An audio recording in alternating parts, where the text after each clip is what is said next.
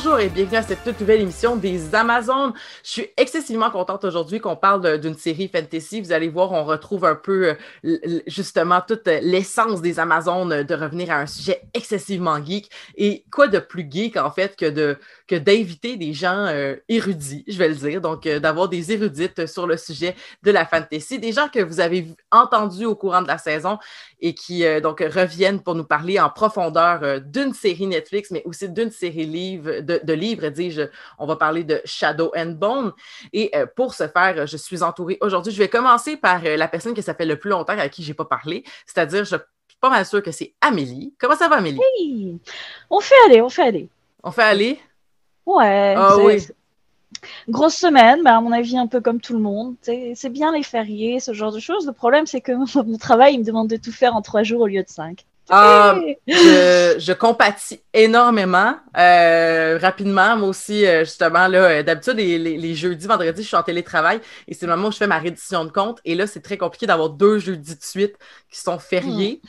Ajouter à ça, donc, un bébé qui a des symptômes de fièvre et tout ça, qui fait que c'est télétravail et bébé en même temps à la maison, c'est excessivement compliqué avec euh, grand bonheur, on vient de réaliser que c'était probablement dû à ces vaccins. Donc, euh, ça, c'est une bonne nouvelle parce que ça, c'est euh, ça veut dire qu'il n'y a probablement pas de virus qui, se qui se passe, dis-je. Donc, voilà. Mais oui, je, te, je compatis avec mm. ces, semaines difficiles avec Ferrier.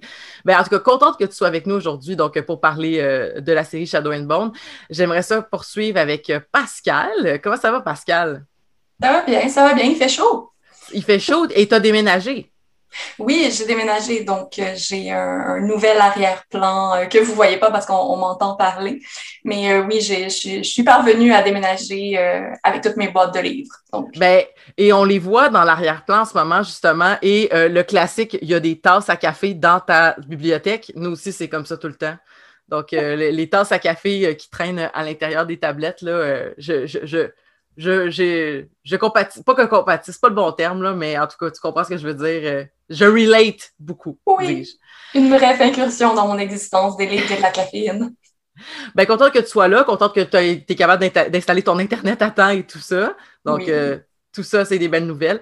Euh, et on poursuit donc avec la personne avec, je pense, de qui c'est le plus important qu'on ait avec nous parce que non seulement euh, c'est une, c'est une, je, vais dire fan, peut-être qu'elle va me dire non, ce n'est que d'un intérêt scientifique, mais euh, je vais dire donc une, une érudite de la série Shadow and Bone et aussi qui apparemment a fait son sa maîtrise sur un personnage de Shadow and Bone. Donc, c'est excessivement intéressant que tu sois là avec nous. Sarah, comment ça va, Sarah?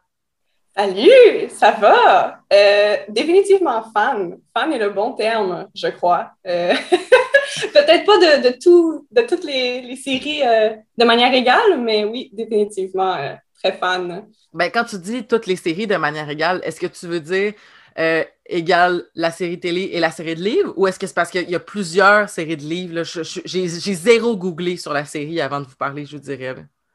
Euh, ben, il y, a plusieurs séries de livres. Est-ce que tu veux que je me lance là-dedans tout de suite? Ben, ben, j'explique?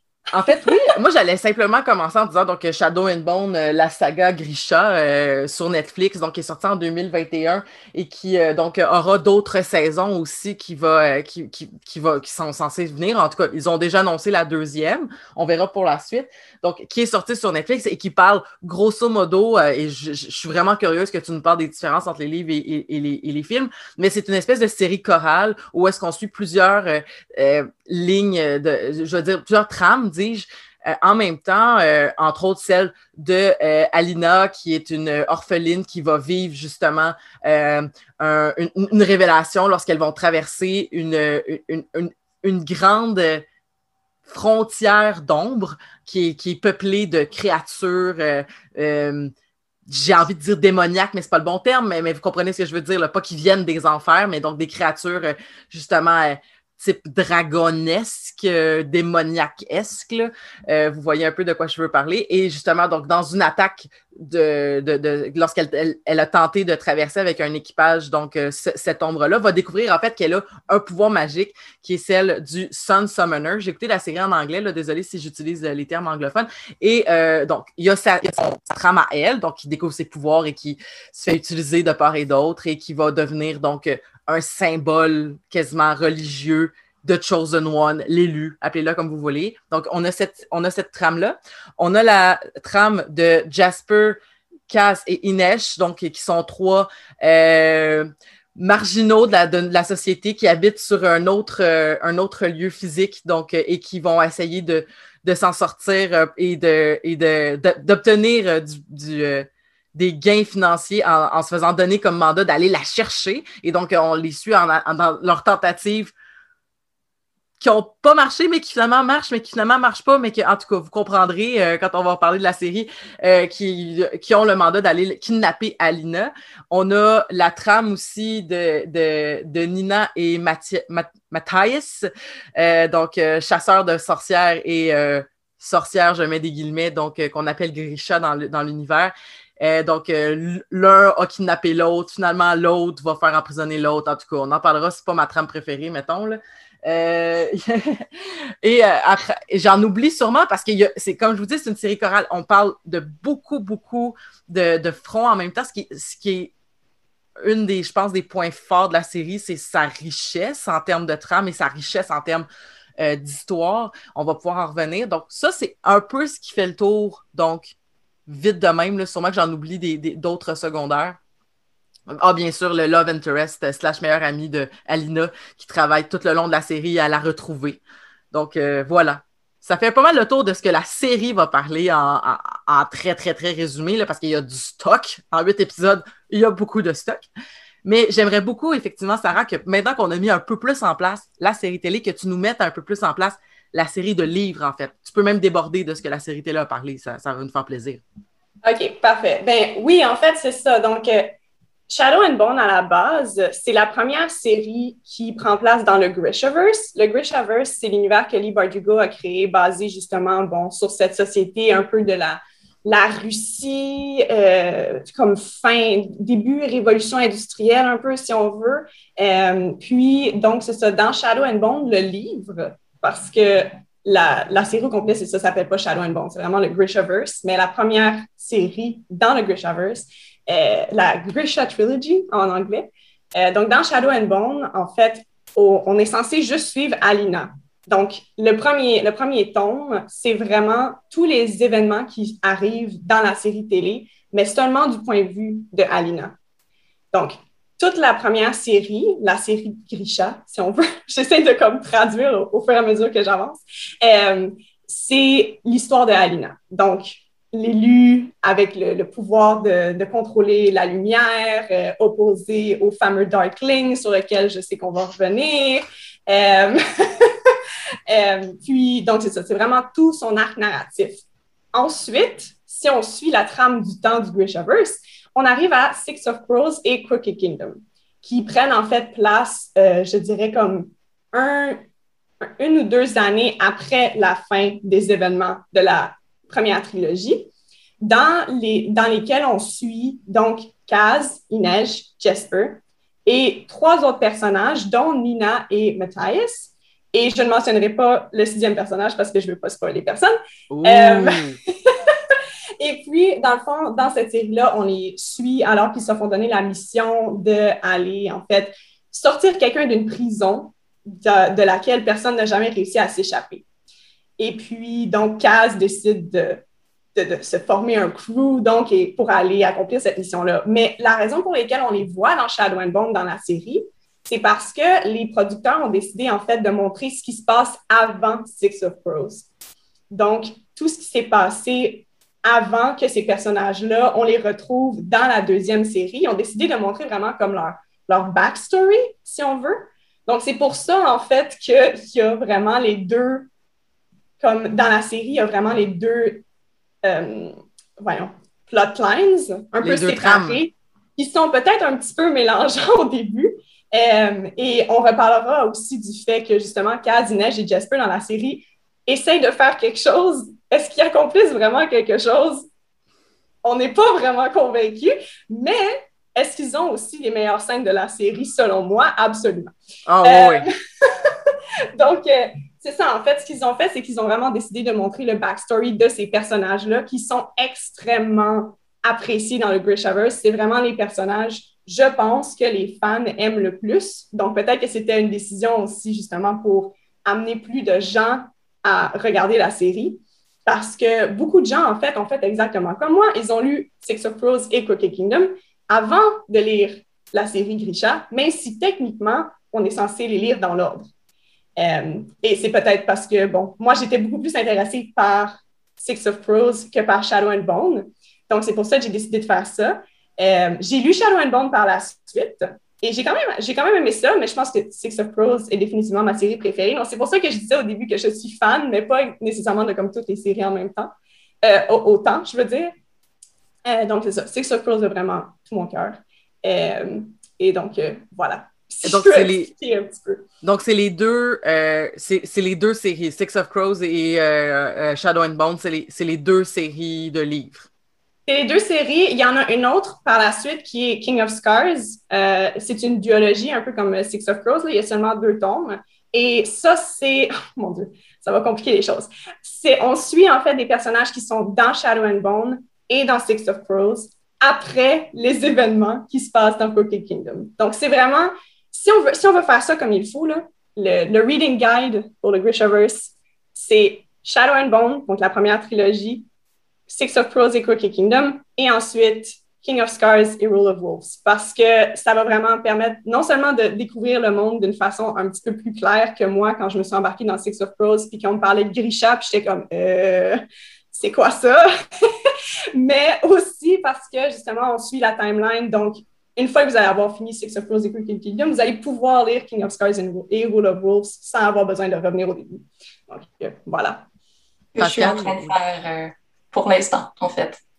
À la suggestion de Sarah, d'ailleurs, on a une espèce de club de lecture où est-ce qu'on échange toutes les semaines. Ah, ça, j'aimerais savoir un club. Là, en ce moment, j'ai pas le temps de lire, là, souvent, là, mais je me donne pas le temps de lire. J'ai l'impression qu'un club de lecture, ça me motiverait à lire. Euh, en fait, je, caresse l'idée qu'aux Amazones, une fois par saison, là, il y a trois saisons. Fait que, je sais que pour moi, c'est difficile la lecture là, à cause de TDA, bébé, toutes ces affaires-là. Mais euh, en tout cas, je pourrais, euh, je, je, rentrerai pas dans tous les détails, mais je trouverais, je, caresserais l'idée qu'on se donne un objectif d'un livre par saison qu'on doit lire puis qu'on doit revenir à un épisode. Je pense que ça pourrait être une bonne idée. En tout cas, je le lance dans l'univers, puis au pire, on commencera la saison prochaine. La saison est déjà très bien entamée, puis tous nos thèmes pour le reste de l'été sont décidés. Mais ouais, c'est des livres. J'étais juste curieuse. L'auteur, c'est un auteur s'identifiant homme, je pense? Lee, c'est. Non! Lee, c'est pas. quand j'ai lu Lee, j'étais sûre que c'était comme un nom masculin, mais j'ai zéro vérifié. non, c'est ça, c'est Lee Bardugo, c'est une, une autrice américaine en fait, puis euh, elle est d'ailleurs extrêmement badass. Euh, je, je l'aime vraiment beaucoup. Puis euh, oui, c'est ça, c'est une autrice.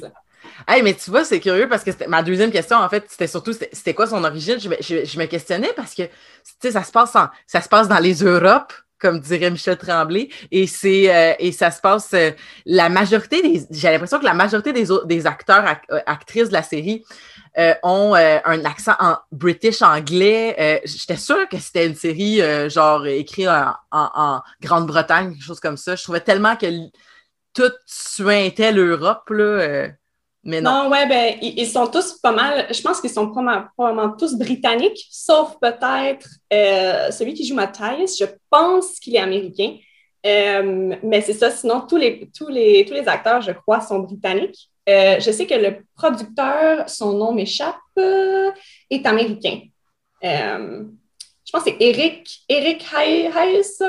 Je sais jamais, je me, je me souviens plus de son nom de famille. Écoute, je, je, suis sur la page IMDB, je te dis ça dans un petit instant. J'ai euh, aussi l'impression que plus largement que ça, quand on parle d'adaptation de fantasy, on a tendance à avoir un cast des acteurs-actrices qui prennent un accent britannique. Donc, on peut penser à The Lord of the Rings, Narnia. Euh, plus récemment, qu'est-ce qu'on a? Plus récemment? Euh, je je sais pas, je pense tout de suite en fait à ces, euh, à ces séries de films-là qui, oui, euh, c'est basé sur des livres écrits euh, en Angleterre, mais c'est ça, j'ai l'impression que ça retourne chercher peut-être les. et là, j'extrapole peut-être, mais les, les, origines de la fantasy, dans le fond, qui est née en Angleterre au 19e siècle. Donc, peut-être un espèce de petit rappel de cet imaginaire européen anglophone-là. Le producteur est showrunner, donc mm-hmm. c'est Eric Heiserer. Icerer. Voilà. C'est ça, OK. J'avais son nom de famille, mais je savais je sais pas exactement comment le prononcer, je pense. Mais oui, c'est ça, c'est lui. Ben, en tout cas, je, je, trouve ça intéressant qu'ils ont comme multiplié les trames parce que euh, on en a parlé un peu hors d'onde. C'est peut-être un petit peu négatif de commencer avec ce thème-là, mais euh, Amélie nous disait euh, qu'elle n'a pas vraiment beaucoup aimé le personnage de l'héroïne. Et j'avoue que du moins, j'aimerais dire que c'était vraiment pas la, les, quand elle arrivait, c'était pas les scènes que je trouvais les plus intéressantes. Je, je, je tripais beaucoup plus sur justement les personnages de Six of Crows que tu, que tu nous as parlé. Euh, je trouvais vraiment que leur scène était plus intéressante. Euh, puis je trouvais quasiment que, en fait, euh, les, les, scènes même avec Mal, à quelque part, j'ai trouvé plus intéressantes que, que les scènes de Alina. Mais parlons-en du trope du Chosen One, de l'élu, de cette personne qui a euh, les pouvoirs de tout changer, mais qui ne veut pas les assumer au départ. Puis, euh, comme dirait mon ami euh, François Tousignan, qui, dans un de ses numéros du mot, quand vous choisissez un élu, ça ne vous tente pas d'en prendre un que ça y tente. mais je comprends que c'est plus compliqué que ça, mais à un moment donné, en fait, je te dirais que c'est même pas je pense que je, veux entendre, surtout euh, vous qui en, ont, lu, qui en ont consommé de la fantasy, je me demande, c'est pas tant que ça ne tente pas qu'il est gossant, je pense que c'est l'accumulation de ce type de personnage-là. Je pense que c'est la redondance et le cliché qui, moi, m'a, déplu, j'ai l'impression. Je sais pas ce que vous en pensez. Hmm. Ah, moi, c'est définitivement le cliché. Je veux dire, j'en ai vraiment ras-le-bol de cette vision du euh, il nous faut une personne pour arranger toutes les choses et tout ira bien et, et ce sera un meilleur monde. Non, la, vie, ça marche pas comme ça. Si tu essaies de faire tes trucs tout seul, tu vas rester tout seul tu vas rien changer par rapport au monde. Donc, j'aimerais bien qu'on avance vers des tropes un peu plus différents où on a besoin, je vais pas dire d'une équipe parce que là, tu arrives au trope RPG en mode chacun sa spécialité, mais tu vois quelque chose d'un peu plus comme ancré dans ce que ce serait de collaborer vraiment avec des gens et puis de faire avancer les choses. Or là, donc, c'est encore le trope de celle qui a l'élu, qui a les pouvoirs. Non plus de ça, là, le trope d'être la fille naïve. Tu sais, genre, oh my god, il y a ce bel homme habillé tout en noir qui maintenant dit que je suis exceptionnelle et je vais le croire sur parole, alors que t'es là comme, non, mais jusqu'à présent, tu as toujours été sur la défensive et là, soudainement, tu ce, ce, stéréotype du, euh, de l'homme euh, de l'homme noir et mystérieux qui apparaît et soudainement, ça y est, tu es en pamoison alors que tout le monde autour de lui a l'air d'un petit peu d'être quand même sur la défensive sur certains points, quoi.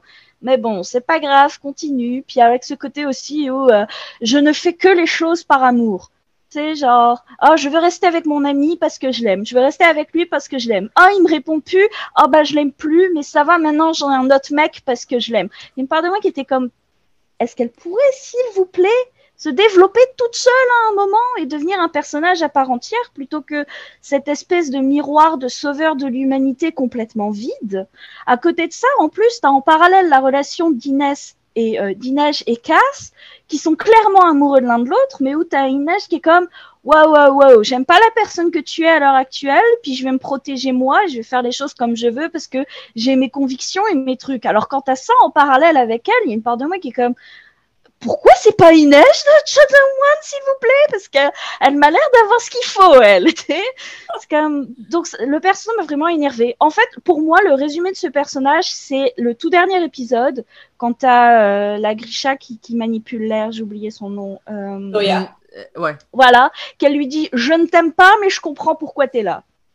Ça, c'est exactement le résumé pour moi de qui est Alina. Je ne t'aime pas, mais je comprends pourquoi t'es là.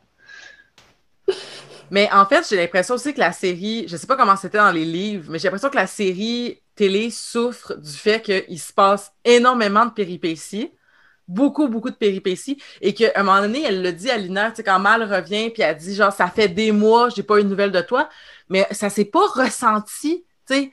Il y a même pas mm. eu de, de, de scène, le classique, le scène de montage. C'était vraiment des moments précis où est-ce qu'on finit par comprendre que son pouvoir s'est décuplé parce qu'elle s'est entraînée. Mais euh, tu sais, ça aurait été peut-être cliché, mais juste de faire un genre de le temps a vraiment passé, puis tout ça, puis que là, on sente peut-être le poids de.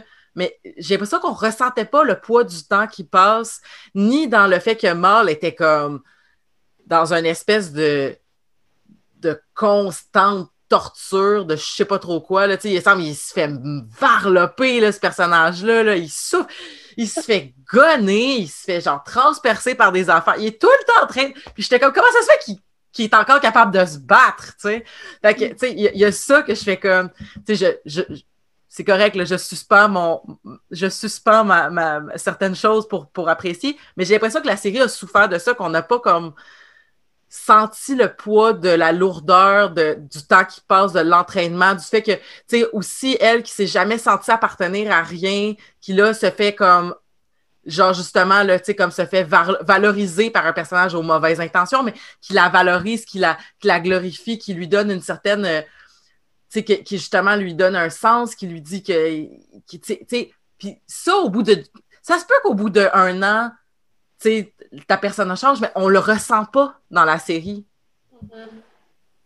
Oui, je pense que, et ça, ça je pense que ça, ça, compte aussi pour le, la trame de Matthias et Nina aussi. Euh, il y, a beaucoup de gens qui ont, qui ont critiqué en fait le fait qu'on n'en avait pas assez avec eux euh, pour comprendre comment est-ce qu'ils passent euh, de complètement ennemis à genre alliés un peu. Euh, puis je pense que tout à fait, la, série peut-être a essayé de dire beaucoup de choses en peu de temps. Euh, je pense que peut-être que, justement, comme tu dis, un peu plus de temps passé sur le développement de Alina aurait peut-être aidé pour la, création de ce, de ce personnage. Euh, tout à fait. Je me souviens plus comment ça se passe dans les livres parce que ça fait longtemps que je les ai lus. Je ne sais pas si c'est mieux. Euh, Pascal, peut-être tu pourrais nous dire, parce que je sais que tu es en train de finir le deuxième. Euh, mais ouais, c'est ça. Ben, personnellement, j'ai bien aimé Alina, en fait. peut-être euh, une, opinion pas, trop populaire. mais moi, j'aime bien Alina. Et j'aime particulièrement la, personne qui l'interprète, donc Jessie Mary. je trouve qu'elle est excellente. il y a vraiment beaucoup de scènes, en fait, où est-ce que j'étais complètement flabbergastée par sa performance. Euh, mais oui, c'est ça. C'est peut-être pour ça que j'apprécie plus le personnage, peut-être pour, la, pour euh, la, personne qui a été choisie pour, euh, pour la jouer, mais, mais bref. Tu dis Yel, est-ce que c'est une personne non-binaire ou c'est parce que tu, pas, tu ne le connais pas? Non, oui, c'est une. Elle, est non-binaire, oui, tout à fait. Ses, pronoms en, anglais, c'est they, she. Hmm, OK. Voilà. Comme je vous dis, j'ai rien googlé, là. Fait que j'ai écouté la série, c'est mm-hmm. pas mal ça. Oui, ben, en fait, pour répondre à, la question, peut-être peut une petite parenthèse sur Aina, j'ai l'impression, du moins dans les livres, elle me paraît quand même un peu plus impulsive. Donc, il y a ce côté de l'adolescente de quand tu m'énerves, il y a la, potentialité que tu prennes mon point en pleine figure, qui n'est pas encore, ça n'a pas paru en fait euh, dans la série. Peut-être que ça s'en vient justement au moment où, euh, dans la prochaine saison, elle va vraiment en avoir marre d'être manipulée euh, continuellement euh, et de, elle va peut-être commencer, à mon sens, à euh, s'opposer au fait que les gens veulent toujours l'utiliser. Donc, elle a déjà commencé à le faire, mais j'ai l'impression que ça va peut-être venir un peu plus dans la, prochaine mm-hmm. saison. Parce que tu vois, elle l'a fait avec Zoya. Oui. Tu sais, dans l'épisode 2, je pense qu'elle lui, elle lui sacre une baffe, là, vraiment là, très solide. Puis on, on l'a, tu sais, comme elle l'a dit aussi, il y a une scène où est-ce que c'est comme un, un, flashback là, où est-ce qu'on la voit avec euh, Mal qui, dans le fond, s'arrange pour. Euh, ben, comme elle, a, elle s'est battue avec euh, un, général, je ne sais pas trop quoi, en tout cas, un, gradé dans la. Dans, la dans la, voyons, dans l'armée. Puis là, justement, Mal s'arrange pour le battre lui aussi, pour aller en prison avec elle pour pas qu'ils soient séparés. Fait c'est comme, c'est comme s'il nous en parlait, mais il nous le montrait pas. C'est que moi, mais moi, il faut que je le vois là, pour le croire puis pour le ressentir, tu sais.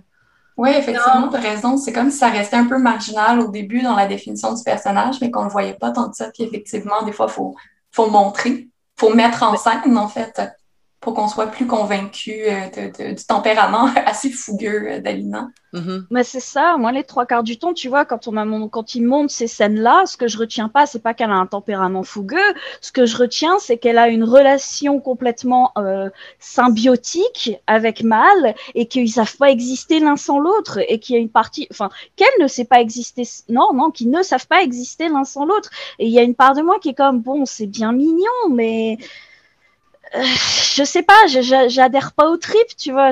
J'ai comme une, je suis comme réfractaire à l'idée en fait. Après c'est moi aussi, hein, tu sais.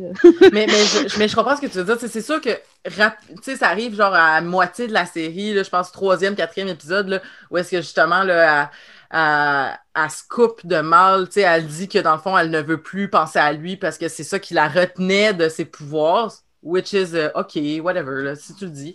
Mais tu sais, comme, je sais, j'ai pas compris pourquoi, en fait, c'est ça qui la retenait. Peut-être que son. Mais si c'est l'explication, c'est que c'est mon passé d'orpheline euh, éplorée qui fait que, genre, ça me retient de mes pouvoirs parce que, dans le fond, j'ai pas confiance en moi, puis j'ai pas d'estime de moi, puis là, il va falloir que je fasse une cassure, puis que j'assume la grandeur de mon pouvoir. OK, mais tu sais, le fait que, genre, euh, OK, mal, il répond pas, mais puis, encore une fois, c'est-tu parce qu'on n'a pas senti le temps? Mais j'étais comme, c'est la guerre. Il y a plein de raisons. Il est peut-être mort. Pourquoi est-ce que tu capotes sur le fait qu'il répond pas? C'est la guerre! Moi, quelqu'un répond pas à mes, messages, je suis pas comme, oh, il m'a oublié. Je fais comme, man, il doit être au front, puis il doit être genre en train de, comme, survivre, c'est la survie. Puis toi, tu manges des œufs de caille dans un, palais. Genre, ça, ça m'a gossé. Genre, pour vrai, ça m'a vraiment gossé. Puis là, genre, oui, mais moi, je viens, je viens d'un milieu, genre, je viens d'un milieu difficile, puis j'ai vécu à la dure, puis tout ça. Puis c'est comme, mais, je sais pas. C'est vraiment ça. Ça m'a gossé, cette scène-là, parce que j'étais vraiment comme, si quelqu'un répond pas à mes courriels ou à, à mes messages textes, puis comme, dans mon cadre de ma vie. Ça se peut qu'au bout d'une semaine, je me dis, bon, ben, m'ignore. Mais crime, c'est la fucking guerre. Puis es dans un nouvel endroit où tout le monde semble te contrôler. C'est peut-être parce que genre je suis à l'extérieur de tout ça, là, mais j'étais comme. Il y a quand même des bonnes chances que quelqu'un est en train de genre checker vos courriels. Vous êtes dans un monde russe en plus, genre, euh, genre un peu autorité. Genre, moi, j'aurais pas disant, mais écoute, c'est-tu moi parce que je suis à l'extérieur, puis tout ça, puis parce qu'on en a entendu des affaires sur genre, euh, genre euh, les, justement là, le, fait qu'on contrôle le courrier, des choses comme En tout cas, j'étais comme Ah, je peux pas croire qu'ils ont, pensé ça. Mais bon. Deux choses, peut-être rapidement, pour en revenir à votre question sur le, passage du temps dans les romans. Euh, dans les romans, c'est dit que c'est vraiment qu'il y a plusieurs mois qui s'écoulent. Donc, là où j'en suis, il y a peut-être peut-être rendu sur le cours d'une année. Là. Je suis rendue au début du, troisième tome. Mais, effectivement, c'est dit que ça fait plusieurs mois qu'elle s'entraîne, que euh, bon, se passe certaines choses plus, compliquées. Donc, effectivement, peut-être que la série euh, a, avait un travail plus difficile à faire à ce niveau-là parce qu'il fallait aussi faire concorder euh, les trames narratives de nos crows qui arrivaient de l'autre côté du fold, en fait, de cette espèce de mur d'ombre. Euh, donc, je pense qu'il y avait ça. Eux, ils s'en viennent, ils apprennent, euh, ils apprennent qu'elle existe, un petit peu avec deux semaines de retard. Et là, il faut qu'ils euh, aillent la chercher. Donc, effectivement, si on, met en parallèle ces deux trames narratives-là, il y a quelque chose qui ne fonctionne pas. En fait, ça, ça, fait en sorte que l'initiation d'Alina, finalement, ce moment où elle devrait apprendre, qui s'étend sur plusieurs mois, et euh, compressé en un laps de temps quand même assez court. Mais ça leur a pas pris des mois se rendre là, je peux pas craindre. Non, c'est ça. C'est ça. Eux autres, ça. Eux autres, c'est les deux trames narratives mises en opposition qui font en sorte que le temps avance probablement plus. Ils n'ont pas eu le choix de faire avancer plus vite le temps, en fait. Puis là, ça, ça crée des incohérences, à mon sens, là. Mais attends, mais est-ce que ça se peut que la, les Crows, ça comme on les voit en même temps, mais que eux autres, ça se déroule sur euh, une semaine ou deux, puis que elle, ça se passe sur des mois, c'est ça que tu veux dire? Non. Non, mais c'est ça, justement, c'est à cause de ça qu'ils ont dû compresser l'histoire de Alina, parce que justement, les, les, les Crows, bon, on va les appeler comme ça, on parle de Inès Jasper Kaz, euh, parce que c'est leur nom, en fait, mais c'est ça, ils, parce que leur trame prend vraiment pas beaucoup de temps, en fait, ils apprennent deux semaines après que Alina est la Sun Summoner, ils se font donner la mission d'aller la chercher, mais ça leur prend pas des mois se rendre, ça leur prend pas des mois essayer de la, essayer de la capturer. Donc, je pense que c'est pour ça que justement, ce qui, dans les romans, prend à Alina des mois et des mois, ils ont dû le compresser en comme quelques, quelques semaines, peut-être. Parce qu'elle le dit. Parce qu'Alina le dit, à un moment donné, elle a dit Ça fait des mois que j'ai pas de nouvelles de toi. C'est pour ça que je t'aurais demandé est-ce que les deux trames étaient en parallèle, mais qui se déroulaient pas en même temps? Non, je pense je pense pas. Je pense que les deux trames sont en même temps. C'est juste que bon, euh, quand tu réfléchis, en fait, le, le, le, je pense que c'est pas si idiot que ça de se dire qu'ils ont peut-être mis un mois ou deux à se déplacer, parce que un, on n'a pas d'idée de, quelle est l'étendue du, du, territoire. Je veux dire, on n'a absolument aucune idée de comment ça, ça. Pas une seule fois dans, le, dans, dans la série, j'ai vu une map. Donc je sais pas comment ils. Une fois au début, premier épisode. Ouais, c'est ça. Mais tu sais, je veux dire, donc, euh, en plus, dépendamment de où est le palais ou ce genre de choses, ça peut peut-être prendre des mois à rejoindre, sans parler de l'opportunité d'avoir à l'intérieur et autres. Mais je trouve que oui, d'un point de vue narration, le, le, le temps, la manière dont le temps flot à l'intérieur de la série est absolument pas euh, intuitif et, euh, et, pas expliqué du tout quoi. Je veux dire, ils sont gentils avec ce grand, euh, ce, ce, ce, grand euh, brouillard noir partout, mais quand tu le traverses avec Inès, Cass et puis euh, dans leur train ou quoi que ce soit, tu as l'impression que ça dure quand même un certain laps de temps assez, euh, assez intense, hein, vu qu'ils sont à calculer exactement combien de temps ils doivent partir, ils ont des provisions à prendre, ils ont ceci, puis à la fin de la série, tu te retrouves sur le bateau et en genre, en une journée, ils ont traversé, genre, euh, coucou, c'est nous! c'est comme... Donc non, je sais pas, je, je, suis même pas sûre que même ils savent exactement quels sont les laps de temps à l'intérieur. Je suis pas sûre qu'il y ait vraiment quelqu'un qui s'est posé la question de savoir comment se déroule le temps à l'intérieur de leur série. Ouais, parce qu'en en fait, au début, ils disent que si je pense qu'ils passent par, le sud ou par le nord, je sais plus trop quoi, pour euh, contourner The Fold, ça va leur prendre à peu près quatre mois. Mais eux, ils ont besoin de faire ça de manière beaucoup plus rapide. Donc, en l'espace de quelques semaines. Donc, effectivement, je crois que ça crée euh, ça, ces incohérences-là, ce qui fait qu'en en, tant que spectatrice, on a peut-être un peu de mal à, disons, à adhérer euh, à certains événements, disons, ou à la façon dont les événements coulent, comme tu dis. Là. Ouais.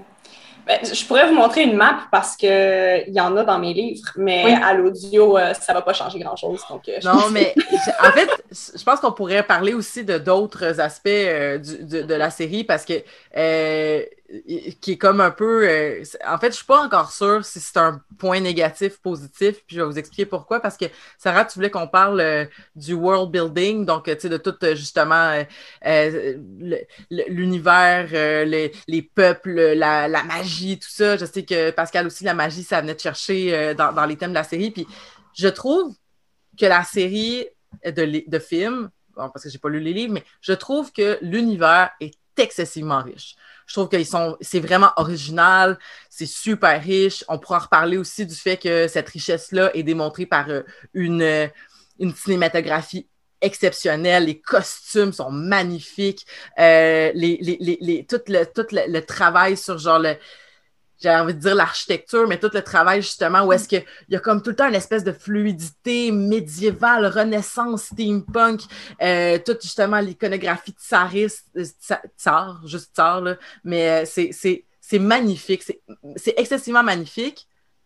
Je me demande si quelqu'un qui n'a pas lu les... Moi, je ne l'ai pas lu, puis j'étais comme, ben, ça me tape pas trop sénère de pas trop comprendre parce que j'étais pas dans un mode où j'essayais de tout comprendre, mais j'avais excessivement de difficulté à suivre parce qu'il y a tellement de stock que là, justement, j'en parlais avec un ami au téléphone hier, puis il me disait Ah, ben, il fallait que tu l'écoutes avec une map, puis Wikipédia d'ouvert à côté. Puis j'étais comme Ouais, mais je peux pas faire ça, j'ai un bébé, puis je fais du ménage en même temps, c'est impossible. Fait que c'est sûr que ça peut, ça peut peut-être m'appartenir le fait que j'étais toujours obligée d'écouter la série pas 100% attentivement, mais je trouvais vraiment que c'était difficile à tout suite. Mais en même temps, est-ce que ça aurait été gossant qu'ils passent leur temps à tout expliquer vu que c'est excessivement riche et que c'est et que c'est pas tant euh, ancré dans une certaine réalité? Tu sais, c'est pas comme mettons euh, Hunger Games où est-ce que bon ben c'est c'est post-apo plus tard plus tard, mais tu sais comme ça sera c'est quand même relié à une réalité qui est plus proche de la nôtre. Contrairement à ça que c'est complètement sauté comme réalité.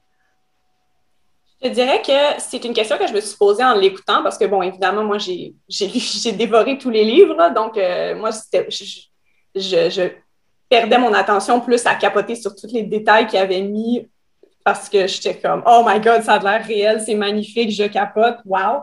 Euh, mais je me suis posé la question après l'avoir fini, justement, de comme, est-ce que les gens vont être confus? Non seulement par rapport à tous les, personnages dont on a parlé déjà qui, qui ont tout qui ont tous donc une différente trame narrative. Je me disais, est-ce que ça, ça va être mélangeant? Je, je pense que oui, mais aussi justement le, le, monde, comment il est construit, tout ça, je me, je me demandais. Puis c'est ça, je, je sais pas, parce que il y, a certaines personnes qui ont écouté la série, qui n'ont pas lu les livres, qui m'ont dit que c'était correct et qui avaient réussi à suivre. Peut-être qu'ils ne se sont pas justement posé énormément de questions à propos de, de tout ça. Ils ont juste accepté ce qu'on leur donnait, puis n'ont pas nécessairement cherché à creuser plus loin. Mais j'ai l'impression que oui, je pense que ça pourrait être mélangeant peut-être. Je ne sais pas si... Pascal, qu'est-ce que tu en penses?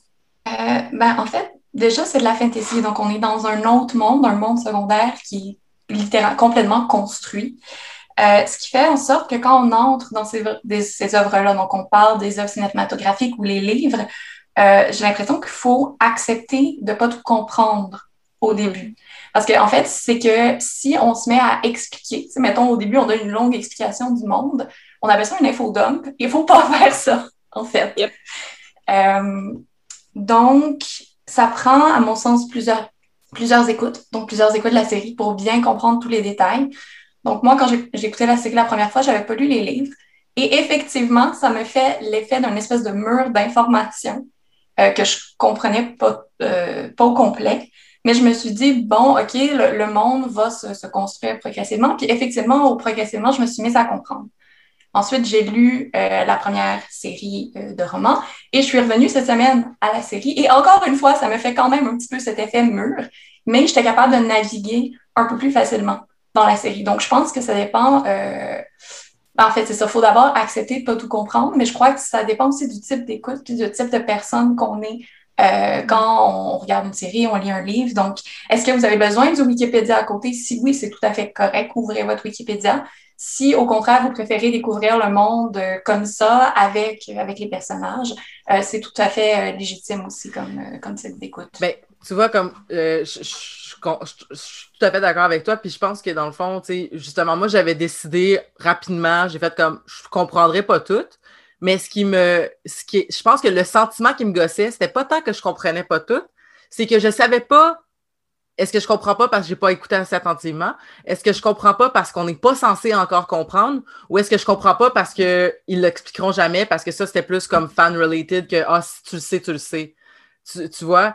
Ben, c'était un peu ça, en fait, des fois que je trouvais difficile à naviguer parce que euh, je trouve, en fait, que on en a souvent parlé là, dans, dans différents cadres, là, mais tu sais que souvent, ce qui tue le fandom ou ce qui tue l'intérêt pour certains, certains objets geeks, je vais appeler ça, c'est le fait qu'on ait toutes les réponses tout de suite. Le fait qu'on n'ait pas les réponses, ça nous pousse à soit vouloir aller creuser ce qui va nous attacher à la série, ou le film ou le jeu ou peu importe, et ou c'est justement le fait qu'il y a des mystères, puis on veut savoir, on veut comprendre, puis c'est ça qui va nous garder accrochés aussi.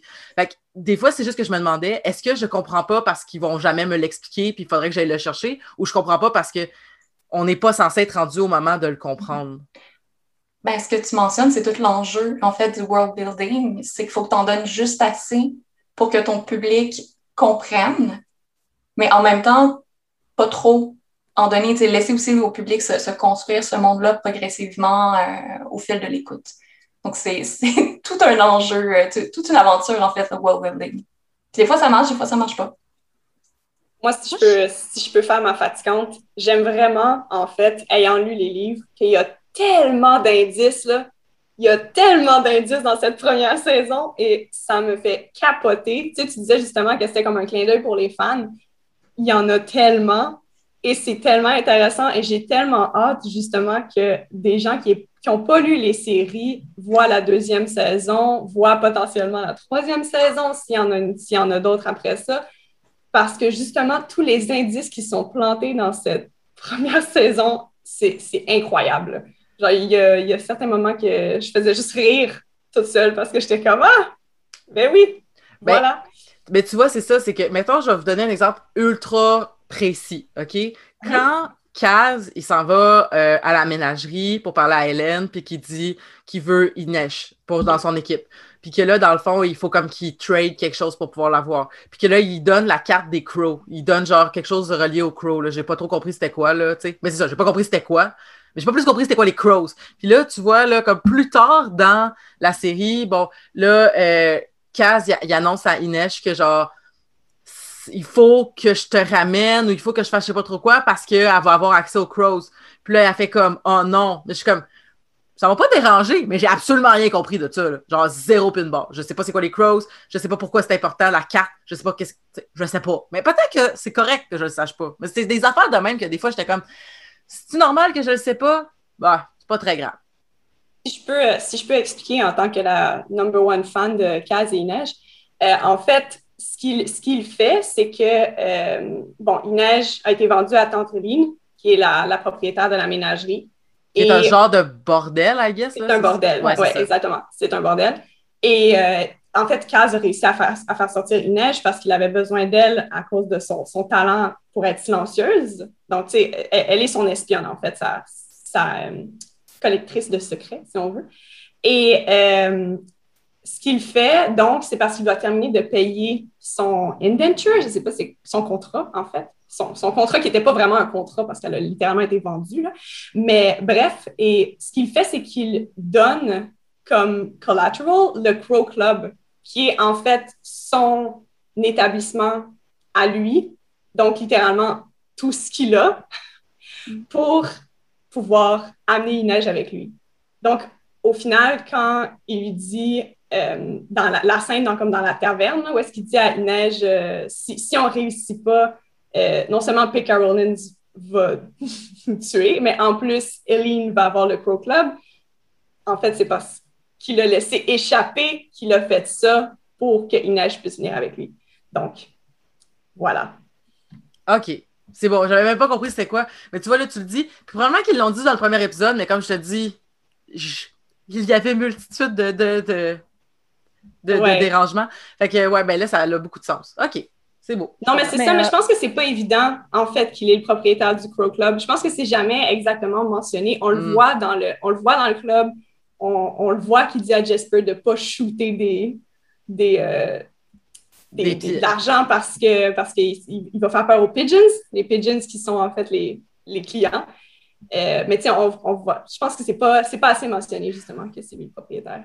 J'ai une autre question, OK? Puis peut-être que tu veux pas nous le dire parce que ça serait bien correct il y a beaucoup de gens dans la série qui ont des talents. OK? mettons, Grisha, c'est correct. Genre, j'ai compris que Grisha. Puis je pense que Grisha, c'est. Ça, j'ai pas compris si c'est une nationalité ou un État. Genre, un peu comme un mutant dans X-Men. Ça, je l'ai pas compris exactement. Mais je pense que c'est un peu le mélange des deux. Mais bon, ça, c'est un autre test. Parce que à cause qu'ils font tester les enfants, là. Mais euh, je, tu, vas, voir, ça va, ça, va, ça va être fluent comme question. OK. Il y a des gens qui ont des talents, mettons, justement les talents de, euh, de pour la discrétion, le lançage de couteau, des choses comme ça. Euh, Jasper, qui est un, exceptionnel tireur, là, ça n'a aucun sens, c'est surhumain.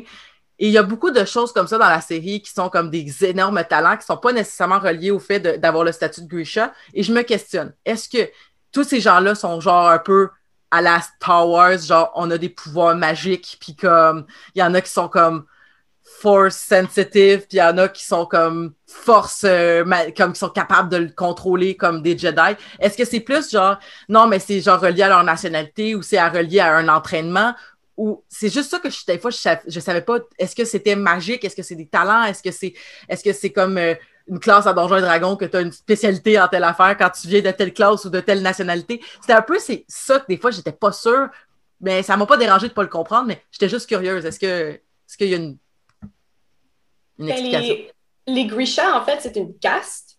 Euh, je pense que c'est comme ça que, c'est comme ça que je, je l'expliquerais le, mieux. C'est vraiment une caste de personnes à part dans la société. Et la raison pour laquelle ils testent les enfants, c'est parce qu'ils veulent, en fait, en trouver pour les faire se combattre dans la, je pense que c'est la Second Army, en tout cas, dans la, leur armée de Grisha qu'ils utilisent, en fait, pour battre les, les Fierdan et les Shuran qui sont les, deux, euh, les deux pays qui sont comme à côté de Ravka, avec qui ils sont en guerre. Euh, donc, c'est pour ça que. Hmm? Moi, moi, je les appelle les Scandinaves et la Mongolie, grosso modo. Ouais, ouais. C'est ouais, c'est à peu près ça. Euh, donc, c'est ça, les, les, les Grishas, c'est ça, se font tester pour faire partie de cette casse-là par la suite. Inej n'a pas de pouvoir surnaturel en tant que tel. C'est juste un talent qu'elle a. en fait, c'est pas, pas vraiment un spoiler, donc je pense que je peux vous le dire. Inej est une ex-acrobate. Euh, elle fait partie euh, du, peuple des Soulis, qui sont en fait des nomades euh, qui font des, spectacles et tout ça. Donc, sa famille est une famille d'acrobates. c'est pour ça aussi qu'elle peut faire les, la performance aérienne, que je ne sais pas comment, comment ça s'appelle, mais en tout cas avec les, avec les, les soies, qu'elle se suspend dans les airs et tout ça. Mm-hmm. Puis Jasper, en fait, je pense que c'est juste parce que c'est Jasper. OK. je pense qu'il n'y a pas d'autre explication. Mais oui, c'est ça. Donc, il y a les Grishas qui, eux, sont vraiment comme. C'est comme des, des, sorciers, des sorcières, des magiciens, tout ça. Puis, il y a d'autres personnages donc, qui ont certains talents, qui ont appris. Euh, c'est ça. Pascal? Ah, mais, mais juste rapidement, les, les Grishas aussi apprennent. Là. Il, y a, tout un entraînement. Euh... Ouais. Mais c'est ça, c'est comme, c'est comme euh, dans, je, sais que je fais des liens avec d'autres affaires, là, mais c'est comme dans Harry Potter. Là, je veux dire, tu nais avec la puissance magique ou tu l'as pas. Tu, sais, tu l'as ou tu l'as pas. Puis quand tu l'as, ben, si tu l'entraînes pas, euh, tu, tu, vas pas devenir bon, là, on s'entend. Du moins, tu le contrôleras pas bien. Mm-hmm, exactement. Mais euh, moi, moi c'est le truc avec la série, c'est que grosso modo, tout ce que j'ai regardé, je revoyais des mini-tropes ailleurs, tu sais. Pour moi, les Grisha, bon, bah, tu les divises en trois. T'as les élémentalistes, t'as les sapeurs, et puis t'as ceux qui font les attaques, euh, les attaques euh, directes. Puis pareil, bon, bah, il neige, c'est la voleuse. T'as l'autre, c'est le tank, et puis t'as l'autre, c'est le, le sharpshooter. Quasiment tout le, monde, je le vois en, en trope. C'est peut-être moi qui joue à trop de jeux vidéo, qui regarde peut-être trop de fantasy ou ce genre de choses, mais quasiment tout maintenant, je ne vois que des et tout ce que je vois, c'est s'ils les utilisent bien ou pas. J'en viens même plus à essayer d'espérer du world building où on crée vraiment quelque chose, parce que j'ai comme l'impression qu'on recycle toujours les mêmes idées. Donc j'ai bien aimé cette manière d'utiliser et j'ai vraiment bien aimé le, visuel de la série, mais quand je regarde à son corps, je suis pas surprise par ce qu'on nous propose, tu sais. Mm-hmm. Je pense que par, rapport à ça, je pense que justement, Six of Crows et Crooked Kingdom, qui est la deuxième série qui focus plus sur les Crows, justement, euh, je pense que c'est là où est-ce que Lee Bardugo commence vraiment à retourner ces tropes-là. Euh, puis vraiment comme les, utiliser d'une façon qui est un petit peu plus euh, inattendue, si on veut, alors que Shadow and Bone est vraiment plus reste vraiment plus donc, dans les tropes et les utilise d'une façon qui a été répétée beaucoup. Mais oui. Justement, en fait, pour faire euh, un peu de pouce là-dessus, euh, puis pour revenir au système de, magie, moi j'ai l'impression qu'entre l'adaptation euh, de Shadow and Bone sur Netflix et le roman, qui date de 2012, je crois, le premier tome, il y a quand même un changement dans, ou du moins une manière intéressante dont on déconstruit l'espèce de dichotomie entre le bien et le mal. C'est-à-dire, je m'explique. Euh, on a un système de magie dans Shadow and Bone qui est vraiment, euh, Sarah l'a mentionné, donc on a les Grisha qui forment une caste. Donc on est vraiment dans un système de pouvoir qui est à la fois et politique et euh, un pouvoir qui prend corps, donc littéralement. Donc les gens ont des pouvoirs et sont ostracisés ou pas, plus ou moins. En fait, à Ravka, c'est quand même un peu particulier. C'est-à-dire que oui, fut une époque où on, les aimait pas, on les aime encore pas, mais on, leur crée quand même un espace dans la Second Army. Mais tu le fait qu'on appelle ça The Second Army, donc la deuxième armée, c'est quand même assez évocateur euh, en termes de, de, division, disons, euh, et qui passe en, seconde. Donc, on a des personnages qui sont littéralement marqués. Et c'est pas pour rien que tous ces personnages-là, euh, disons, il y, a trois ordres de Grisha, en fait, trois, ouais, trois, peut-être quatre un peu avec le Darkling qui est un petit peu tout seul de son bord, mais qui est aussi un summoner. Donc, qui sont marqués physiquement, donc on leur associe une couleur. Donc, déjà, il y a une, un une, forme de classification. Dans les romans, on apprend que ces ordres-là, je pense que ce pas totalement clair dans la série, mais du moins dans les romans, ces ordres-là sont aussi hiérarchisés. Donc, on en a qui euh, sont mieux considérés. Donc, Alina, qui est une summoner, appartient à l'ordre qui est techniquement le classé après ceux qui sont des healers puis des combattants. Donc, mais en même temps, il est beaucoup plus puissante qu'eux. Donc, c'est un petit peu. Euh, donc, il y a quand même euh, des, des jeux de, de, glissement de valeur euh, à ce niveau-là. Mais ce qui est intéressant, à mon sens, dans le système de magie, c'est qu'on a vraiment. donc, c'est un système, c'est-à-dire que c'est source de violence systémique et une violence qui va varier selon les sociétés. Donc, à Rafka, on leur a créé, on a fini par leur créer une forme d'espace. Euh, au nord, chez les Fjorden, ben, on, les brûle, on les chasse, c'est comme des sorcières. Puis au sud, ben, on va les disséquer, en fait, parce que les gens essayent de comprendre un petit peu comment ça fonctionne, euh, les, les physiologiquement. Puis, ce que ça crée, euh, ce qui est intéressant, c'est que dès le moment en fait, où on place la magie dans un système, donc dans un contexte on peut se mettre un petit peu à déconstruire cette dichotomie-là euh, très présente en fantasy, donc celle du bien et du mal. Donc le mal qui est all evil, qui est un des, gros tropes de la fantasy finalement, euh, qui a beaucoup été critiqué notamment par la, critique féministe, la critique queer, la, critique racisée, parce qu'il disait que quand on sort le mal du, système, quand on présente ça comme le gros mal, euh, on peut pas le contextualiser. Ça donne l'impression qu'on a un mal essentialisé qui ne naît pas dans un contexte, dans une société donnée. Et euh, c'est pour moi, en fait, toute la différence avec le roman du côté du Darkling, je dirais. C'est-à-dire que dans le roman, le Darkling est présenté un peu malgré tout comme cette espèce de mal-là. Euh, on comprend plus ou moins ses intentions. On sait qu'il a envie de pouvoir, mais comme on est continuellement du point de vue d'Alina, on n'a pas, à part par le biais du dialogue, on n'a pas trop accès à euh, ses motivations, son humanité, à qu'est-ce qu'il veut. Est-ce qu'il est en train de la manipuler ou pas? Tandis que dans la série, il y a vraiment, ben, il y a littéralement, je pense au début du septième épisode, une scène où on est de son point de vue à lui, de qu'est-ce qui s'est passé, pourquoi est-ce qu'il a créé euh, ce fold-là, quelles étaient ses intentions. Donc, ça, euh, l'humaniser, non seulement, euh, comme j'ai dit, ça replace le mal euh, dans un contexte. Donc, ça le désessentialise, si on veut, d'une certaine manière. Donc, ça explique d'où il vient, pourquoi. On peut comprendre un peu le personnage, mais on peut nécessairement... On...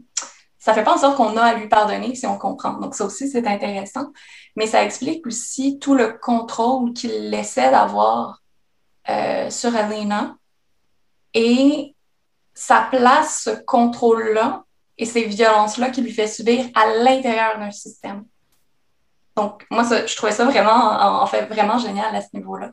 Donc, je suis partie sur une chire de parlons de, de, magie, de système, de pouvoir, etc.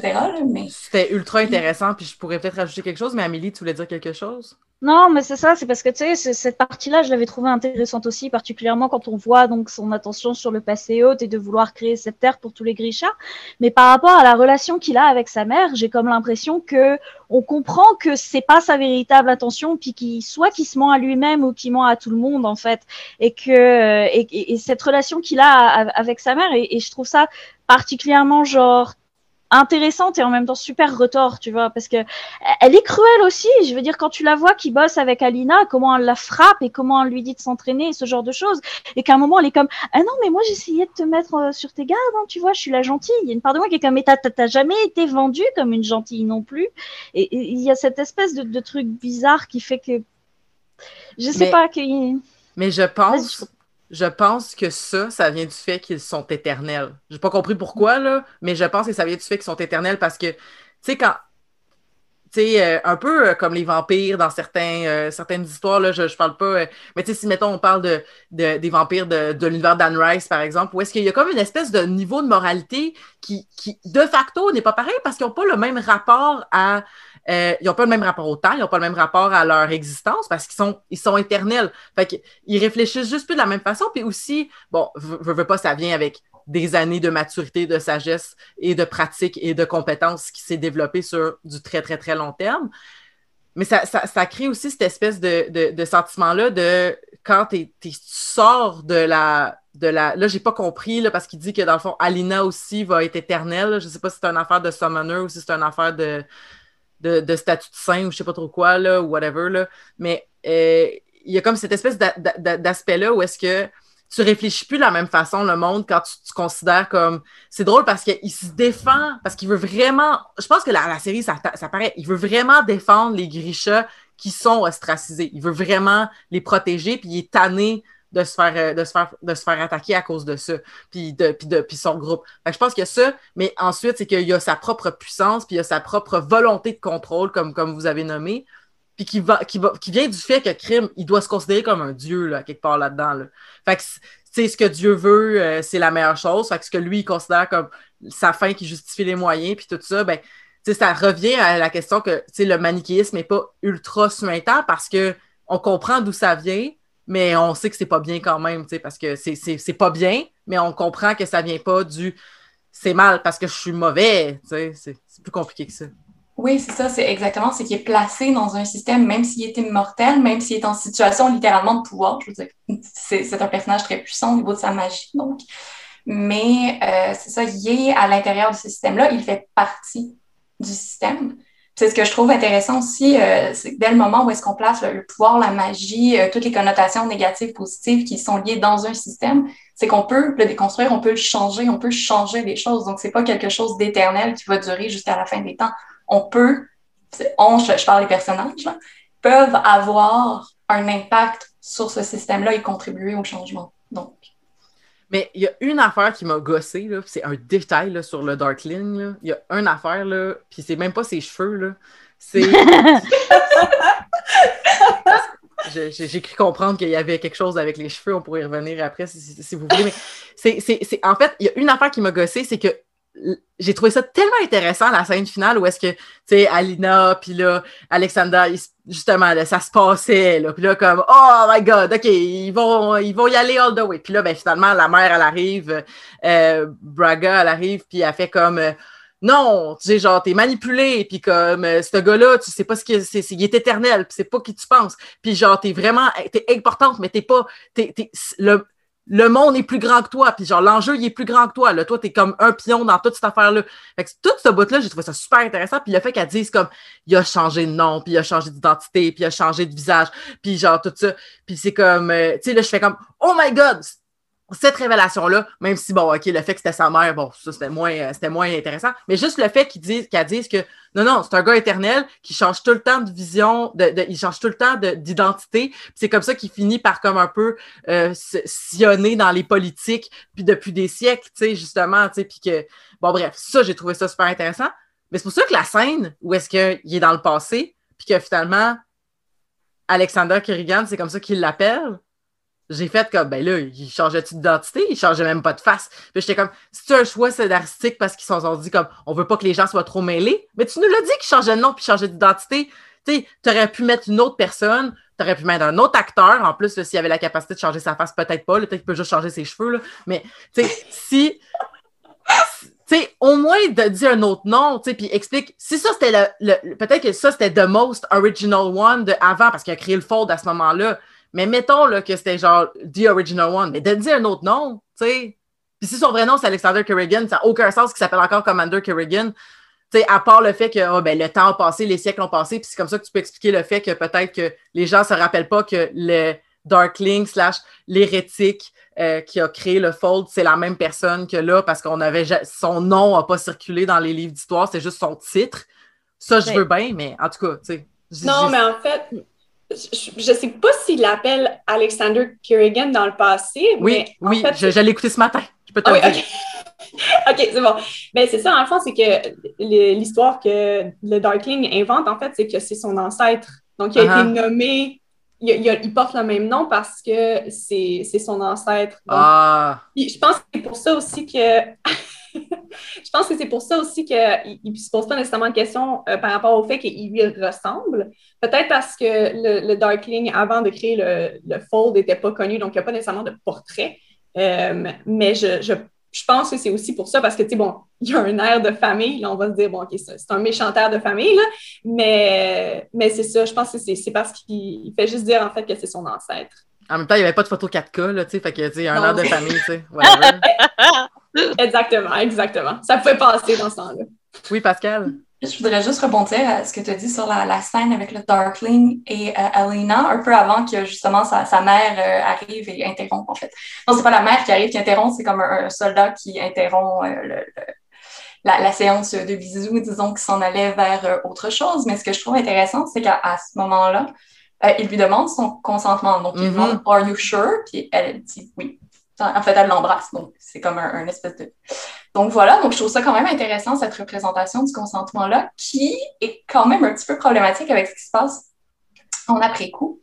C'est-à-dire que euh, quand il lui pose euh, cette espèce de, collar, donc ce, collier-là euh, qui est fait avec le, le, panache de, Voyons, j'ai juste tag dans la tête.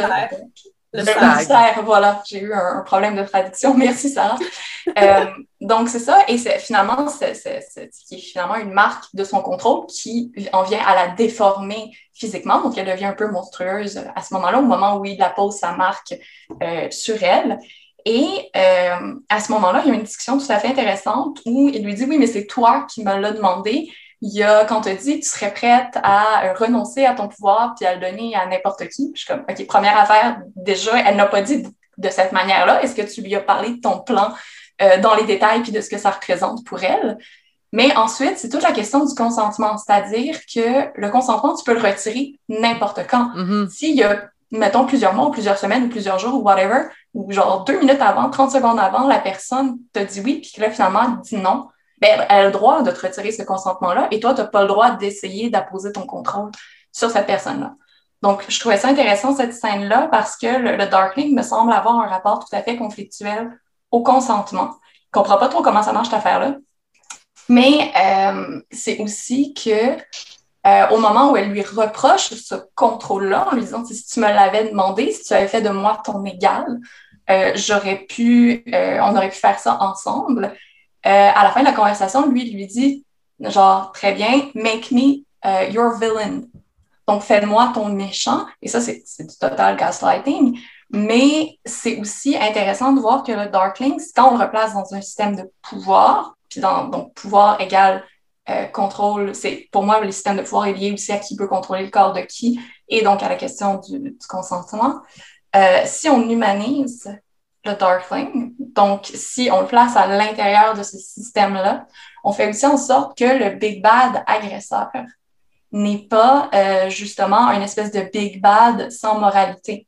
Donc, c'est le everyday guy qui peut, euh, ou même des everyday person, finalement, la, personne de tous les jours qui peut euh, poser ces gestes-là et qui, après ça, a du mal à gérer et à accepter que c'est lui qui a fait ça parce qu'il le retourne contre elle, finalement. Donc, euh, je, trouvais ça tout à fait euh, super intéressant, en fait. Euh, moi, c'est un truc que j'avais bien aimé d'ailleurs sur les soldats qui l'entourent, c'est qu'il y en a deux, trois que j'aimais bien, que je trouvais sympathiques qui, qui, euh, euh, qui, qui, sur le coup, quand je me suis rendu compte qu'en fait, ben non, ils travaillaient avec lui, qu'ils étaient en mode, euh, wouhou, on veut un état fasciste Grisha, j'étais en mode, oh voilà, je suis déçue. Parce qu'il y en avait deux, trois que j'étais vraiment comme, je l'aime bien lui, il est sympa, il a de l'humour, il est pas d'accord avec elle, mais je comprends ses convictions, etc., etc. Et puis là, c'est comme, ouais, mais non, tu sais, moi, je veux un état Grisha où on impose notre volonté. C'était comme, oh, damn it.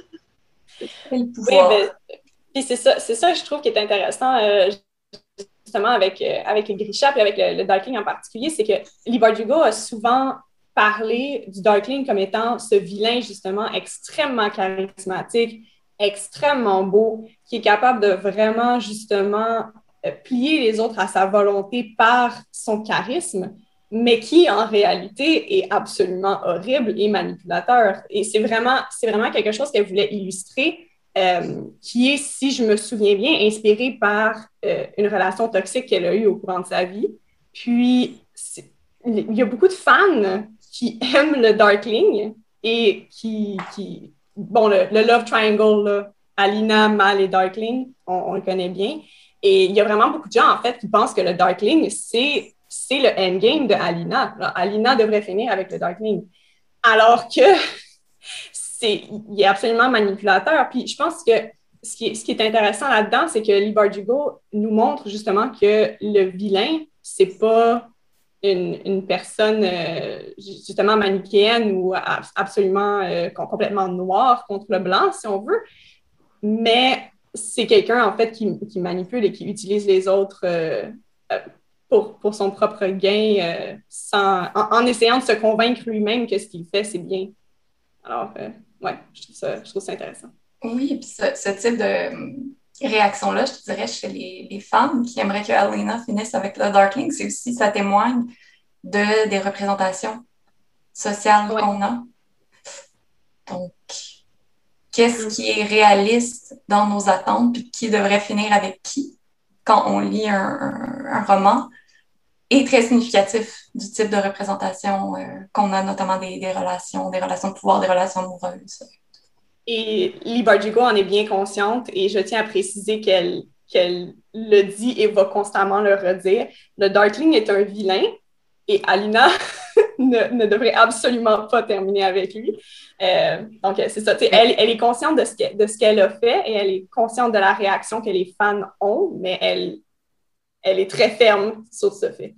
Mais tu vois, c'est pour ça que la scène, justement, du consentement que, parlait Pascal est intéressante parce que elle avait, à ce moment-là, elle avait du contrôle sur son corps parce que c'est elle qui a dit je veux, je, veux être avec toi, genre je, veux faire l'amour avec toi, là, tu sais, comme je suis d'accord avec ça. Puis le choix que finalement euh, ça se passe pas, puis que là, on en apprenne avant que ça arrive, à quelque part, ça vient comme un peu euh, protéger peut-être notre propre rapport avec la violence sexuelle parce que, tu sais, avant que ça se passe, même si ça n'aurait pas été mal que ça se passe parce qu'elle avait un consentement à ce moment-là, même, tu sais, dans le sens que je pense pas que ça aurait été négatif sur notre vision de, Alina si elle avait couché avec le Darkling parce que elle, elle avait fait ce qu'elle avait avec les meilleures de ses connaissances, mais ça l'a comme protégé, en fait, peut-être de ce trauma-là parce que ça s'est pas passé. Fait que c'est justement le fait que jusqu'à là, elle avait un contrôle avec le meilleur de ses connaissances, avec la, la, le, ce qu'elle possédait. Fait que ça aurait été correct. Puis ça aurait été correct anyway, genre, ça aurait été jamais elle le problème, on s'entend, vous comprenez ce que je veux dire. Mais le fait mm-hmm. que là, justement, ben, t'as même pas à dealer avec ce traumatisme-là parce qu'on te l'a pas fait vivre. sais Ça, j'ai trouvé ça quand même un, bon choix. Là, tout, tout ça, j'ai trouvé que c'était un bon choix. Et c'est pourquoi la relation de Nina et Mathias me gosse vraiment solide, OK? Parce que je m'excuse, OK? Mais il nous le faut. Puis encore une fois, c'est-tu parce que c'est la série, c'est-tu le passage du temps, c'est-tu tout ça? Mais je m'excuse. Mais genre, le fait que Nina, ce soit une espionne qui a l'air vraiment en pleine possession de ses moyens, qui a l'air vraiment là, witty, là, qui a l'air vraiment d'un personnage qui finalement est en genre mode torture tout le long du début de son personnage. Et que là, bon, bref, c'est une grande espionne, elle a des pouvoirs, puis tout ça. Et, euh, on, et elle a cette espèce de relation-là, domination malsaine avec euh, Matthias, où est-ce que Matthias, genre, lui donne à manger. C'est comme quasiment un peu iconographie BDSM, là, justement. Là, elle attachée à des. Euh, elle attachée euh, les mains en l'air pour pas qu'elle puisse utiliser ses pouvoirs. Qui lui dit comme genre j'ai du pouvoir sur toi, genre je te donne un peu à manger, genre je suis un peu clément, mais dans le fond, je sais que je t'emmène. Même si lui, apparemment, genre c'est pas clair là, s'il est comme. Apparemment, c'est un grand chasseur de sorcières, mais dans sa tête, à lui, les trials sont tout le temps justes. Fait qu'en tout cas, son code moral est comme flyé. Puis que là, finalement, elle, a décidé de le sauver quand il y a, le, bateau qui échoue, ben, qui, qui, qui, qui, qui, euh, coule, je devrais plus dire, et qu'elle euh, elle décide de le sauver, utilité ou pas, parce que justement, elle ne pourra pas survivre par elle-même euh, pour se rendre jusqu'à la, jusqu'à la, à la berge. Arrive, merci. C'est très, très correct comme échange, mais que là, bon, bref, à la fin, c'est comme, OK, bon, ben, euh, ils nous le mettent vraiment dans la gorge. Là. C'est un peu genre Edouard Bella, troisième tombe, là, ces scènes-là. Là.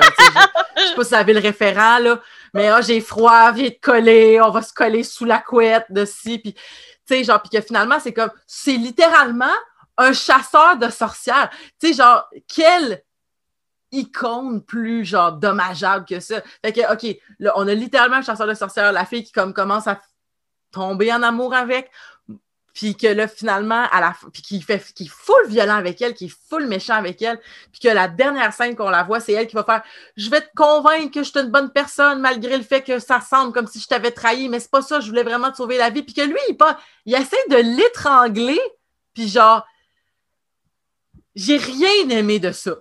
Absolument rien. Je m'excuse. Puis je, je sais pas, mais j'ai rien aimé. Je, je comprends pas. La seule affaire que j'ai aimé, je trouvais que Nina était un personnage witty puis tout ça. Puis OK, on en apprenait peut-être un peu plus sur genre les, les, les, euh, les Scandinaves, comme disait Amélie, là, le, nom m'échappe, mais j'ai rien aimé de tout ça.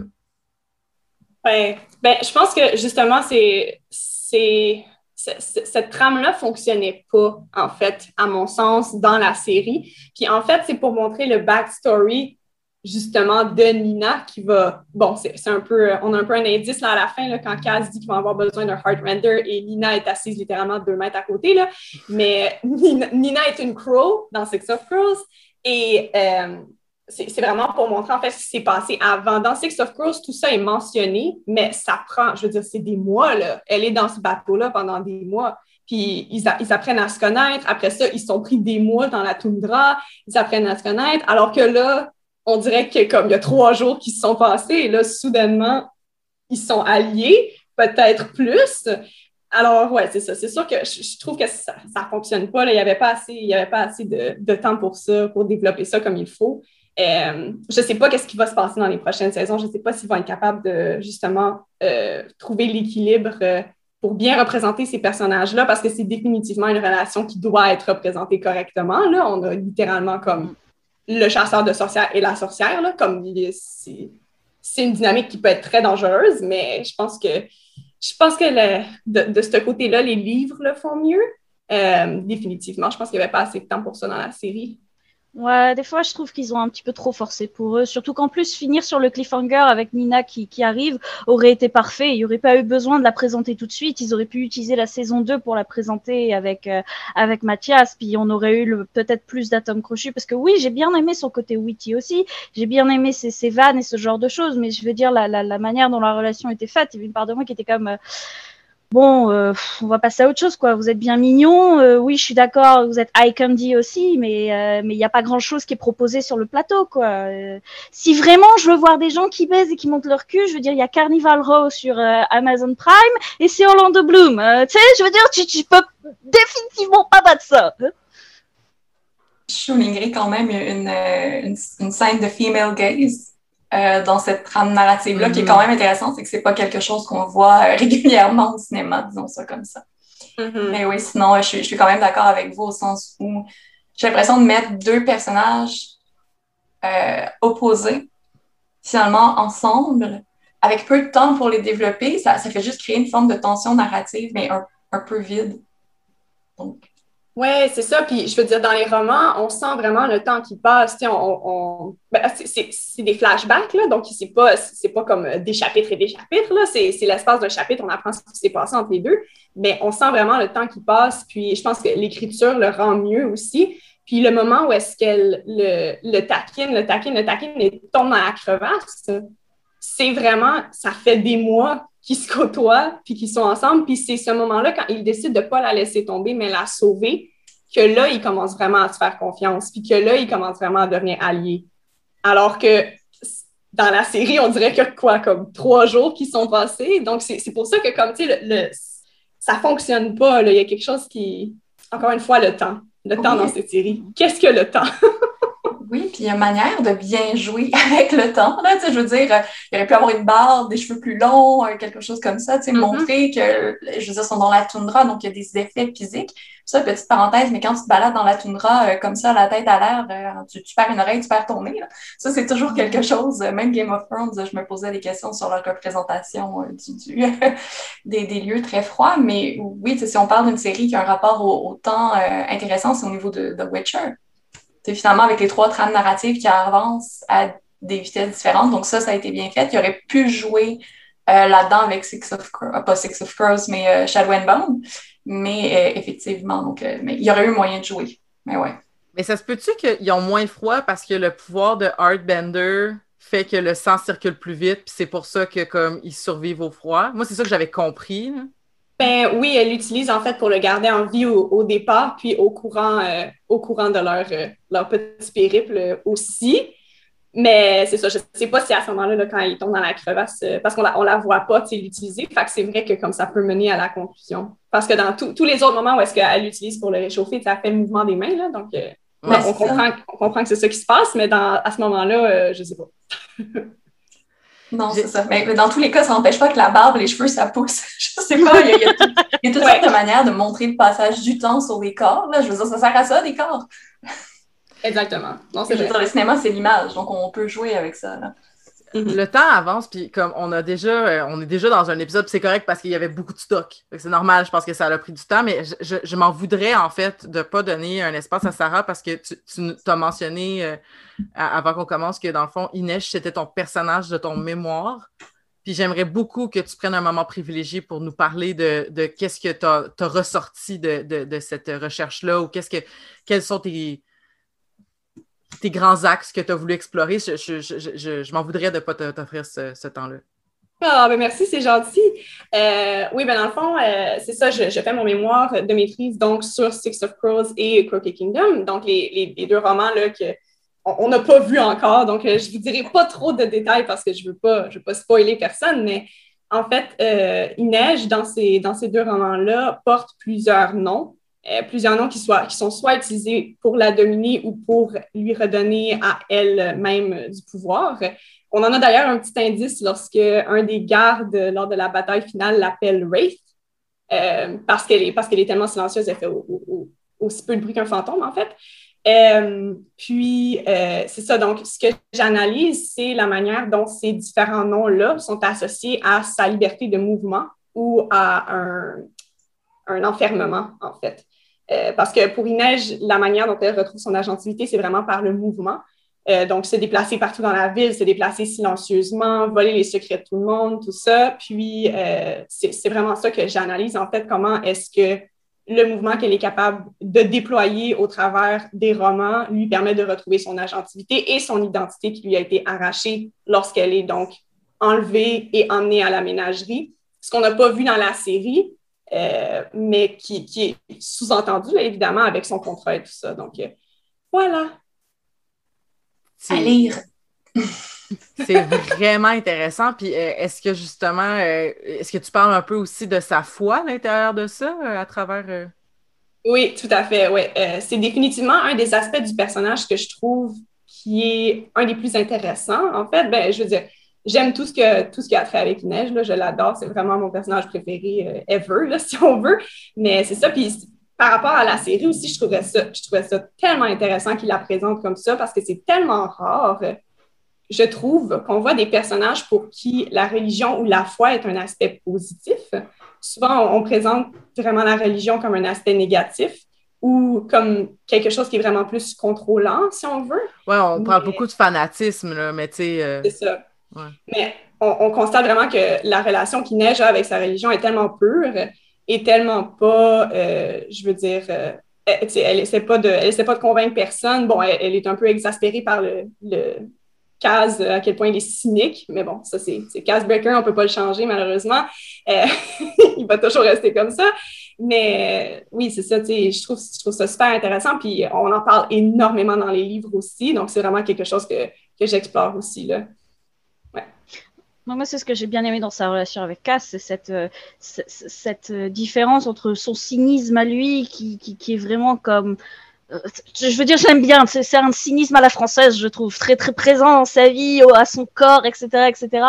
Elle beaucoup plus dans la religion et autres. Et puis je trouve qu'il il se contrebalance d'une manière assez intéressante et qui fonctionne, qui est pas euh, qui est pas euh, néfaste l'un pour l'autre, au contraire, qui a comme une espèce d'entraide. Ça reste que le moment pour moi qui m'a, je veux dire, j'ai vraiment eu mal au cœur quand elle a pour principe de tuer personne et que pour le protéger, elle le fait. Il y a une part de moi qui, qui était comme vraiment en colère après Cass, qui était comme pourquoi tu t'es foutu là maintenant T'as vu ce qu'elle a été obligée de faire? J'étais vraiment comme embarquée là-dedans avec elle. Il y a une part de moi qui est comme, oh non, elle doit tellement s'en vouloir au fond d'elle-même. Euh.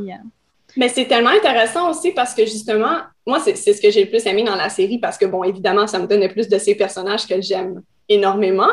Mais c'est tellement intéressant, justement, qu'ils aient montré ce, ce, ce bébé Inej avant le Inej de la série qu'on connaît, qui, là, bon, euh, genre, 17 couteaux euh, attachés sur elle, euh, qui, qui, se pose presque plus de questions. Là. Bon, elle, elle, elle, croit encore en, ses seins et elle croit qu'il va, il va falloir qu'elle qu'elle se fasse pardonner pour, tout, pour toutes ces, ces vies qu'elle a prises. Mais je veux dire, je trouve ça fascinant et j'ai vraiment, en fait, cette scène m'a absolument brisé le cœur, mais c'est une de mes scènes préférées parce qu'on voit à la fois Kaz, qui est absolument, je veux dire, je l'adore, mais c'est absolument une personne horrible, on va se le dire, il est tellement, puis on ne le voit pas euh, être aussi, euh, aussi, pas cruel, mais aussi, je veux dire, euh, peu ruthless que dans Six of Crows, parce que justement, il est plus jeune lui aussi.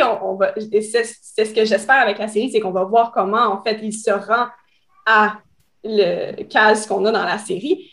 Mais, tu sais, je veux dire, on, on en a un, petit goût quand il brise violemment la main de, de l'inferni, euh, puis qu'il lui dit euh, Unlike a spider, I only need one good leg, but it looks like you need both hands. Et lui écrase la main. Cette scène-là est absolument incroyable. Puis, par la suite, on a Inej qui, bon, commet l'irréparable. Puis, on voit que Kaz sait trop pas comment réagir parce que pour lui, il s'en fout complètement. Je veux dire, lui, ça ne le dérange pas du tout, mais il sait que pour elle, c'est extrêmement important. Je veux dire, c'est un moment, elle ne pourra jamais revenir en arrière. Puis on voit vraiment à quel point il, essaye, comme il fait son mieux, mais il, peut.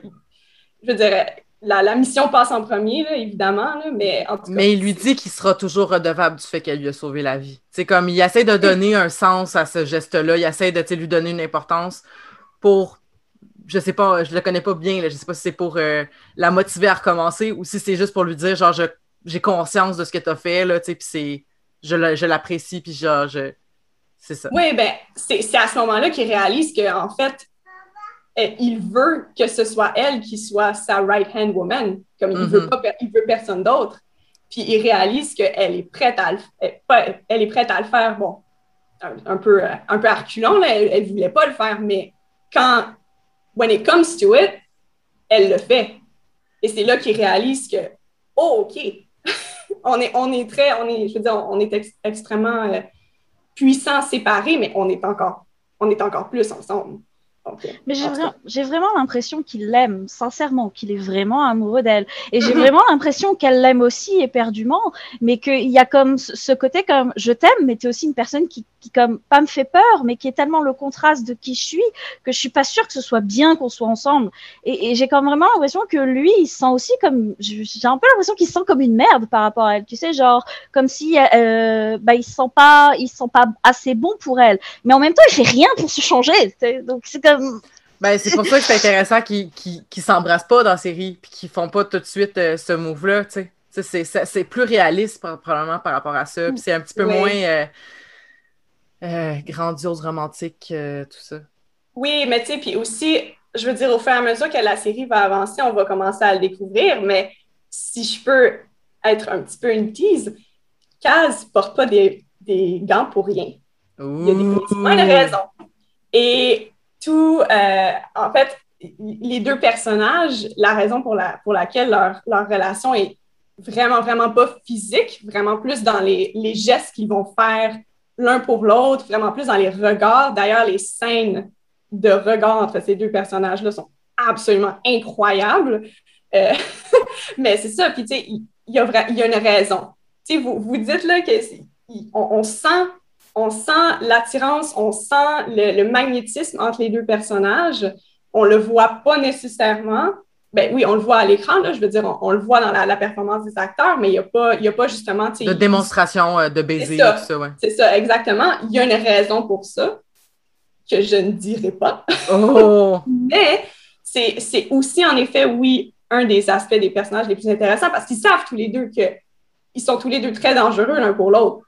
Comme ils, ils le sentent, ils le savent. Et autant dans le fait que Inès a littéralement 17 couteaux accrochés après elle et Kaz a une canne qu'il sait utiliser, mais aussi parce qu'ils savent que tous les deux sont vulnérables l'un pour l'autre. Donc, il y a toute cette dynamique-là, c'est incroyable, j'adore ça. J'ai tellement hâte de voir qu'est-ce qu'ils vont faire avec ça. Et euh, ouais, Amélie, si tu as vraiment, vraiment aimé cette dynamique-là, je te recommande fortement de lire Six of Crows et Crooked Kingdom parce que c'est tout exploré là-dedans, c'est merveilleux. Ben, en tout cas, je, je, suis officiellement euh, titillée. Euh, pas titillée, euh, mais en tout cas, ma, ma, ma curiosité est titillée. C'est ça, c'est ça que je peux dire? Piqué. Piqué. Piqué, merci. excusez. ben, justement, on a fait un super bon épisode, un super long épisode. Je, je, suis vraiment excessivement contente. Pascal, tu voulais rajouter quelque chose avant qu'on termine? Oui, je voudrais juste faire un shout-out à Milo, la chèvre. oh mon Dieu! Oui! C'est magnifique! Genre, je veux que ce personnage-là devienne le personnage principal dans la, prochaine saison. Euh, donc, je vois selon vos réactions qu'il y a un moment de Attends, oui, non, attends, oui, la chèvre. C'est qu'il y a un moment où, euh, je pense que c'est dans le troisième épisode, où euh, Inej, Kaz et Jasper doivent traverser The Fold et euh, le, le, monsieur avec qui il traverse, donc, leur demande d'apporter une chèvre. Et nous, dans notre horizon d'attente habituel, on a tous vu Jurassic Park, le T-Rex qui bouffe la chèvre. D'ailleurs, les cris des Volcra, moi, me rappelle énormément ceux du T-Rex. Mais passons donc, les Volcra, qui sont ces créatures qui ont the fold. Et euh, en allemand, dans notre horizon d'attente, on s'attend à ce que quand les Volcra arrivent et essaient de les manger, ben, eux vont leur vont lui pitcher la chèvre, donc lui sacrifier l'animal pour pouvoir s'en sortir. Mais en fait, c'est pas du tout ça ce qui, se passe. Et euh, au moment où Jasper panique, euh, il se fait dire non, mais prends la chèvre. Il dit non, mais je vais pas jeter la chèvre au Volcra, mais c'est immonde, je vais pas faire ça. Il dit non, non, la chèvre, c'est pour toi, c'est pour te calmer. Donc, il y a toute cette représentation de la thérapie animale, de comment le lien avec l'animal peut contribuer finalement au sein d'une dynamique. Et c'est cette chèvre-là qui va tellement le calmer, qui va faire en sorte qu'il va être capable finalement de shooter les Volcroft et de sauver tout le monde. Donc, je trouve ça absolument magnifique, cette belle représentation d'absence de, de, spécisme. Finalement, on, on s'attendait à une forme de spécisme, mais c'est pas du tout ça qui se passe. Donc euh, voilà, shout out à Milo, euh, qui devrait clairement, euh, à mon sens, faire. Il fait d'autres apparitions aussi, cette chèvre-là, un petit peu à la fin de la saison. Donc c'est lui qui. Lui ou elle, on sait pas trop. Donc c'est elle qui contribue à sauver Mal. Donc je suis d'accord la chèvre devrait être un personnage, donc c'est ça, non, devrait être un personnage de la saison 2. Voilà. Cette scène, est, cette scène est tellement excellente. Je veux dire, c'est exactement l'énergie chaotique de comme Six of Crows et Crooked Kingdom, là, c'est comme ça tout le long. Genre, Kaz qui fait semblant qu'il y a un plan, mais qui, dans le fond, fait juste inventer qu'est-ce qu'il fait au fur et à mesure. Jasper qui shoot dans tous les sens et Inej qui est assis et qui prie et qui est comme quelqu'un délivrez-moi de ces idiots, s'il vous plaît. Comme c'est exactement ça, ça les capture parfaitement et c'était absolument merveilleux. Selon moi, cette scène-là est une des meilleures scènes de la série au complet. Et aussi, petit extra, voir Cass Breaker transporter, malgré lui, une chèvre absolument adorable. J'en suis toujours pas revenue. C'est une des séquences qui m'a le plus fait rire Oh mon Dieu. En tout cas, ah. excellent. Milo, là. Puis même tout de suite après, en fait, ou dans l'épisode d'après, quand ils se souviennent, ils disent Ah oui, ça finalement, ça s'est bien passé. Puis tu as une espèce de très bref flashback où ils sont tous en train de hurler puis de paniquer. c'est magnifique. Excellent. Et cette chèvre, apparemment, était euh, très. Très, très euh, présente. Euh, elle voulait vraiment se faire, euh, faire sentir sa présence tout au long du tournage. Là, on a des bloopers où est-ce que l'acteur qui, qui, joue Kaz la, la, tient et essaie d'aller parler à Inès devant ce mur avec comme tous les noms. Puis fait, la chef fait juste hurler constamment. Donc, ils ont dû rejouer cette scène-là comme je sais pas combien de fois. Mais en tout cas, Elisabeth, tu me faisais signe que c'est l'heure. Ben, c'est, j'entends mon bébé, tout ça. Donc, euh, c'est, comme un peu le moment, justement, où est-ce que. Mais j'ai trouvé ça ultra intéressant. Puis pour vrai, je, je, je vous invite, en fait, officiellement, l'invitation est officiellement lancée pour qu'on on, s'en reparle quand la saison 2 va sortir.